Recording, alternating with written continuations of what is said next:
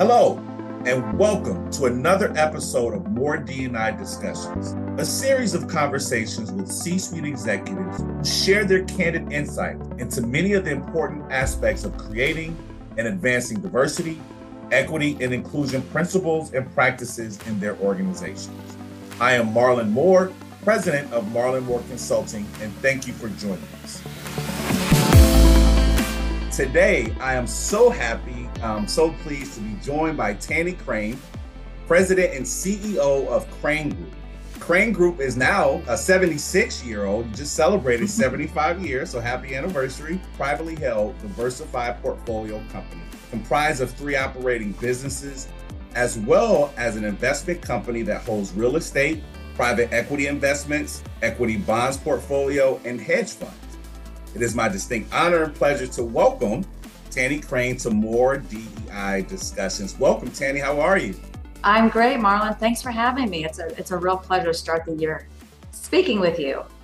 Oh, it's it's truly my pleasure. Um, thank you for taking the time to join us to, uh, today. Um, I shared a little bit about Crane Group in the in your intro and bio, but how about you just tell the audience a little bit more about Crane Group and why diversity, equity, and inclusion is important to the organization and to you?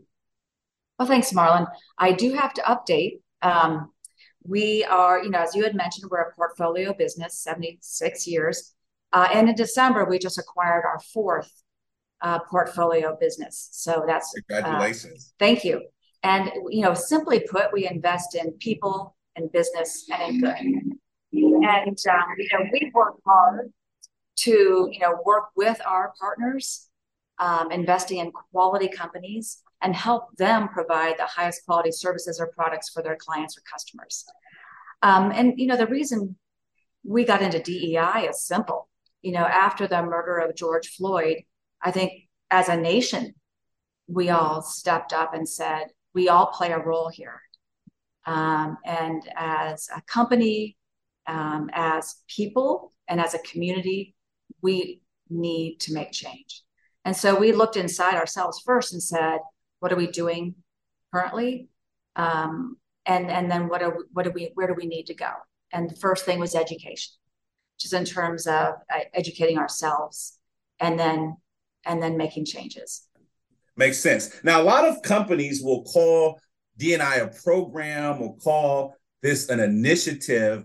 You all have created strategic objectives for this work um, which suggests you're integrating this into your entire business operation. So, if I understand correctly, you all have five strategic objectives workforce, supplier diversity, community, investment diversity, and education. Why did you all select those five areas to, to kind of focus on? Well, it was important for us to be holistic. And you know, as you said, this is not a project or initiative for us and for many others. This is a journey. So this goes over years, and we will we'll never get there. Um, but it's it has to be a part of every part of our business. So from the suppliers to the way we're uh, recruiting, we're hiring, retaining our associates, and being an inclusive uh, employer.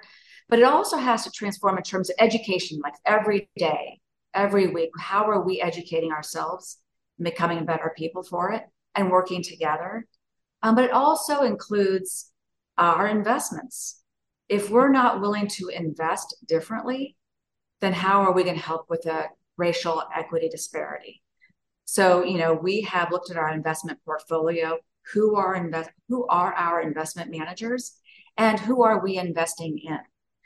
and in what types of areas. So we have chosen for right now affordable housing and reducing the racial equity gap. So we're very prescribed in terms of where we're investing our dollars through philanthropy and through our uh, Crane Investment Company portfolio. So it has to be woven throughout everything we do. I love the fact that you all have taken an educational approach awareness is important. We don't know what we don't know. So let's educate our team members.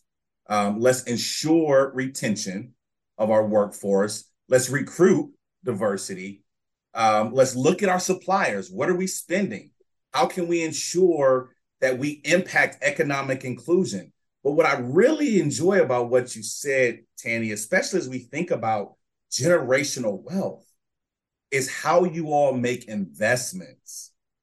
We look around and uh, we we have many role models out there in the community that are doing great work, and so we're just we're trying to uh, again practice what we preach. You know, we can't learn about it, be educated, and then and then not follow through in all aspects uh, of our business.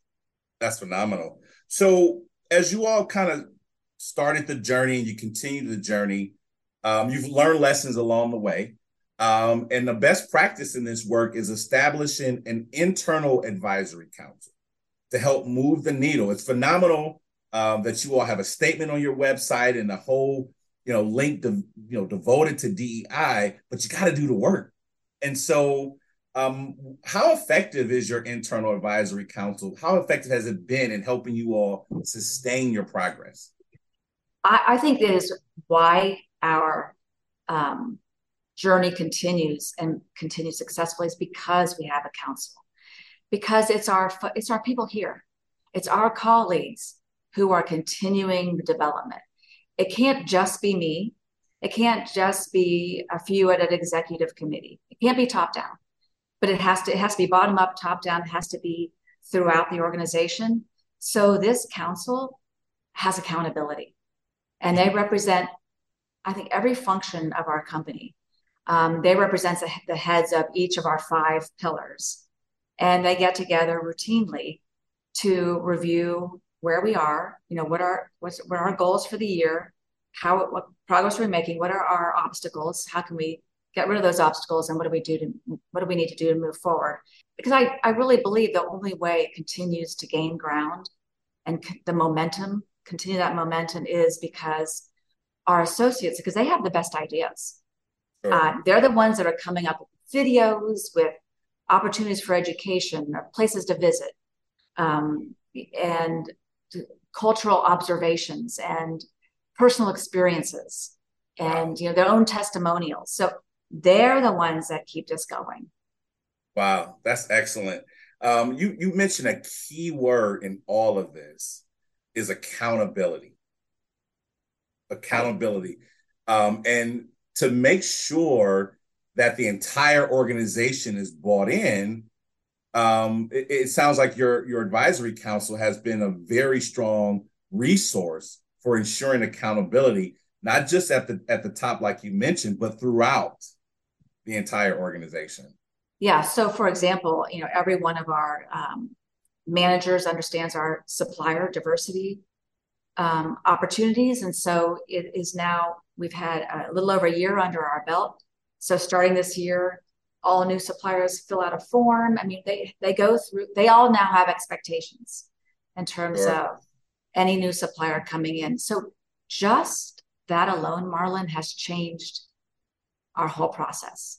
Wow. Just the manager knowing that every time they think about a new supplier, there's a form to fill out, there's goals that we have to attain, and there's just more that goes into it than someone you know, or mm-hmm. it was recommended, or it's the easiest to go online. It takes that additional step, but the quality of our suppliers has been enriched because of it. And that our managers see it. So in every one of our pillars, um, they're holding themselves accountable. I, I, don't have to do anything about that anymore. That's that's what they do. That's right. Um, you've just done so much. So what what parting advice do you want to leave to organizational leaders and maybe not just the CEO, but one or two levels down? What advice would you leave them um, for doing more in, in this space? invest the time, be willing to have difficult conversations, um, but in a productive way. We'll never move our community forward if we can't, all of us, have conversations that can lead to positive change. There are some just exceptional people in our community that deserve opportunities. And we know that the end result from an economic development standpoint, we have is tremendous. So we need to really roll up our sleeves together, link arms, and say, we can we can make this happen. And we all have that competitive spirit. I always use Columbus is distinctly different, and we have an ability to come together um, and make it happen. This is our opportunity to be number one because wow. we do come together. Tanny, thank you so much um, for what you do for the Crane Group and all of your associates. Um, thank you so much for what you do for the city of Columbus. Um, thank you for for your willingness to participate in today's discussion and be a change agent uh, for this work. So uh, I wish you all another successful 76 years. There you go. Uh, and I want to thank you all for for tuning in. Thank you for listening. Marlon Moore Consulting is a diversity equity, and inclusion strategy development firm, helping organizations build their diversity strategy by providing them with resources to support their execution. For more information, visit marlonmoore.com. And remember, diversity starts with you.